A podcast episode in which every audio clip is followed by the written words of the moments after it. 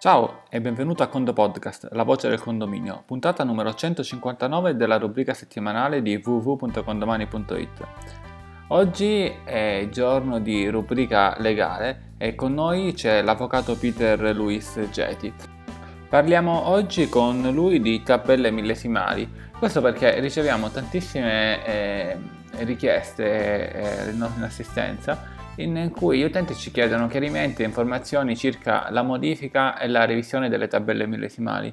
Eh, quindi, avvocato, oh, ti eh, dico in maniera molto oh, semplice, cosa ci dice il codice in merito alla modifica e alla revisione delle tabelle millesimali? Salve ingegnere, salve a tutti, bentrovati. Eh, vorrei partire da una considerazione iniziale in ordine alla modifica e revisione delle tabelle millesimali, ovvero sia la circostanza secondo cui vi è sempre e comunque una diffusa percezione tale per cui le tabelle millesimali possono essere sbagliate o perlomeno dovrebbero essere differenti. Nel calcolo delle tabelle millesimali esiste e sempre esisterà un elemento oggettivo, cioè la misura delle singole unità, in particolare in relazione ai singoli vani, quindi la dimensione in termini di superficie piuttosto che di volume, e una valutazione soggettiva, quindi un elemento discrezionale, relativo alla circostanza secondo cui il valore dimensionale oggettivo viene ragguagliato a determinati indici, Ora può essere attenzione, cura e sensibilità del professionista incaricato inserire un indice piuttosto che un altro, pensiamo un indice di esposizione rispetto a quello di luminosità, eccetera. Fermo restando che gli indici, comunque nella discrezionalità individuati, devono sempre comunque in ogni caso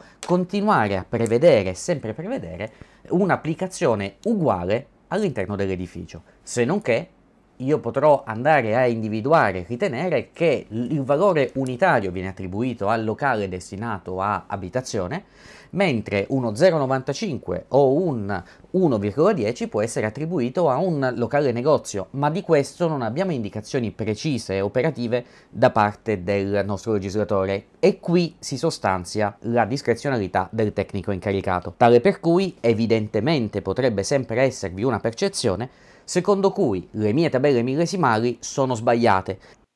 Quindi eh, le tabelle si possono modificare solo all'unanimità? Cioè, cosa questa è piuttosto difficile da ottenere? Questa è una domanda classica che ci arriva. Quali sono le altre possibilità?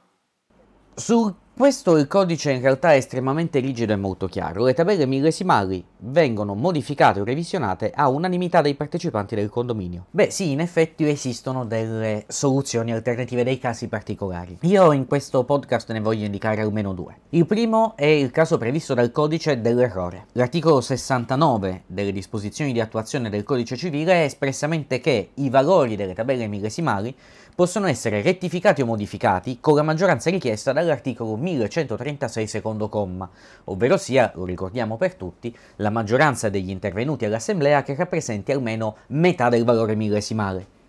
E questa maggioranza ridotta e speciale potrà essere utilizzata nei casi in cui la variazione, la necessità di variare di rettificare le tabelle millesimali sia connessa alla risultanza di un errore, e quando per le mutate condizioni di una parte dell'edificio in conseguenza di sopraelevazione, incremento di superfici, incremento o diminuzione delle unità immobiliari, viene alterato per più di un quinto il valore proporzionale dell'unità anche di un solo condomino. Parto da quest'ultimo caso. Abbastanza semplice, un condomino vende o acquista un'unità immobiliare, opera un frazionamento o una unificazione, in questo caso si ha un evidente eh, alterazione della tabella millesimale originaria che comporta una necessità di variare le tabelle millesimali stesse. In questo caso eh, bisognerà convocare un tecnico laddove non è possibile fare altrimenti, bisognerà quindi convocare un tecnico, dicevo, e eh, procedere alla modifica della tabella millesimale, attribuendo in questo caso il costo da chi ha dato luogo alla variazione, quindi al condomino che ha operato il frazionamento o l'unificazione, oppure, nell'altro caso previsto dal codice, nel caso di sopraelevazione.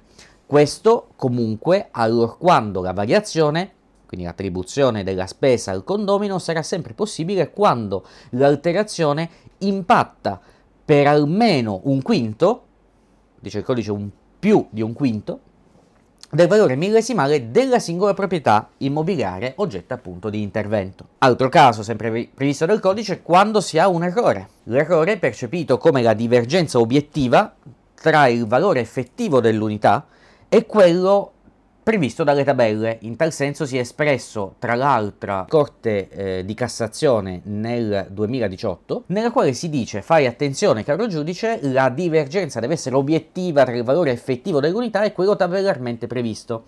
Quindi vi deve essere stato oggettivamente un errore di calcolo, cioè dovevo considerare una determinata dimensione, invece ho sbagliato a scrivere, ho sbagliato a invertire le cifre per qualunque motivo, ho sbagliato a calcolare. Grazie Peter per questo prezioso intervento, a te caro condo amministratore o caro condomino che ascolti questa puntata, eh, ti dico di eh, risponderci con una serie di domande che magari ti va di farci eh, perché nella prossima puntata, in una delle prossime puntate, eh, contorneremo sull'argomento con eh, delle risposte a delle domande che eventualmente ci manderai, così da avere una seconda puntata che va a recepire eventuali vostre eh, tue eh, richieste. Eh, come parola chiave usiamo tabelle, seguita da un voto da 1 a 5 per farci capire quanto ti è piaciuta la puntata. 1 non ti è piaciuto, 5 ti è piaciuto tanto, ma ricordati di mandarci le domande se ti va, se vuoi avere maggiori informazioni. Con il Condo Podcast è tutto, un caro saluto dall'ingegnere Antonio Bevacqua e a Condo Presto!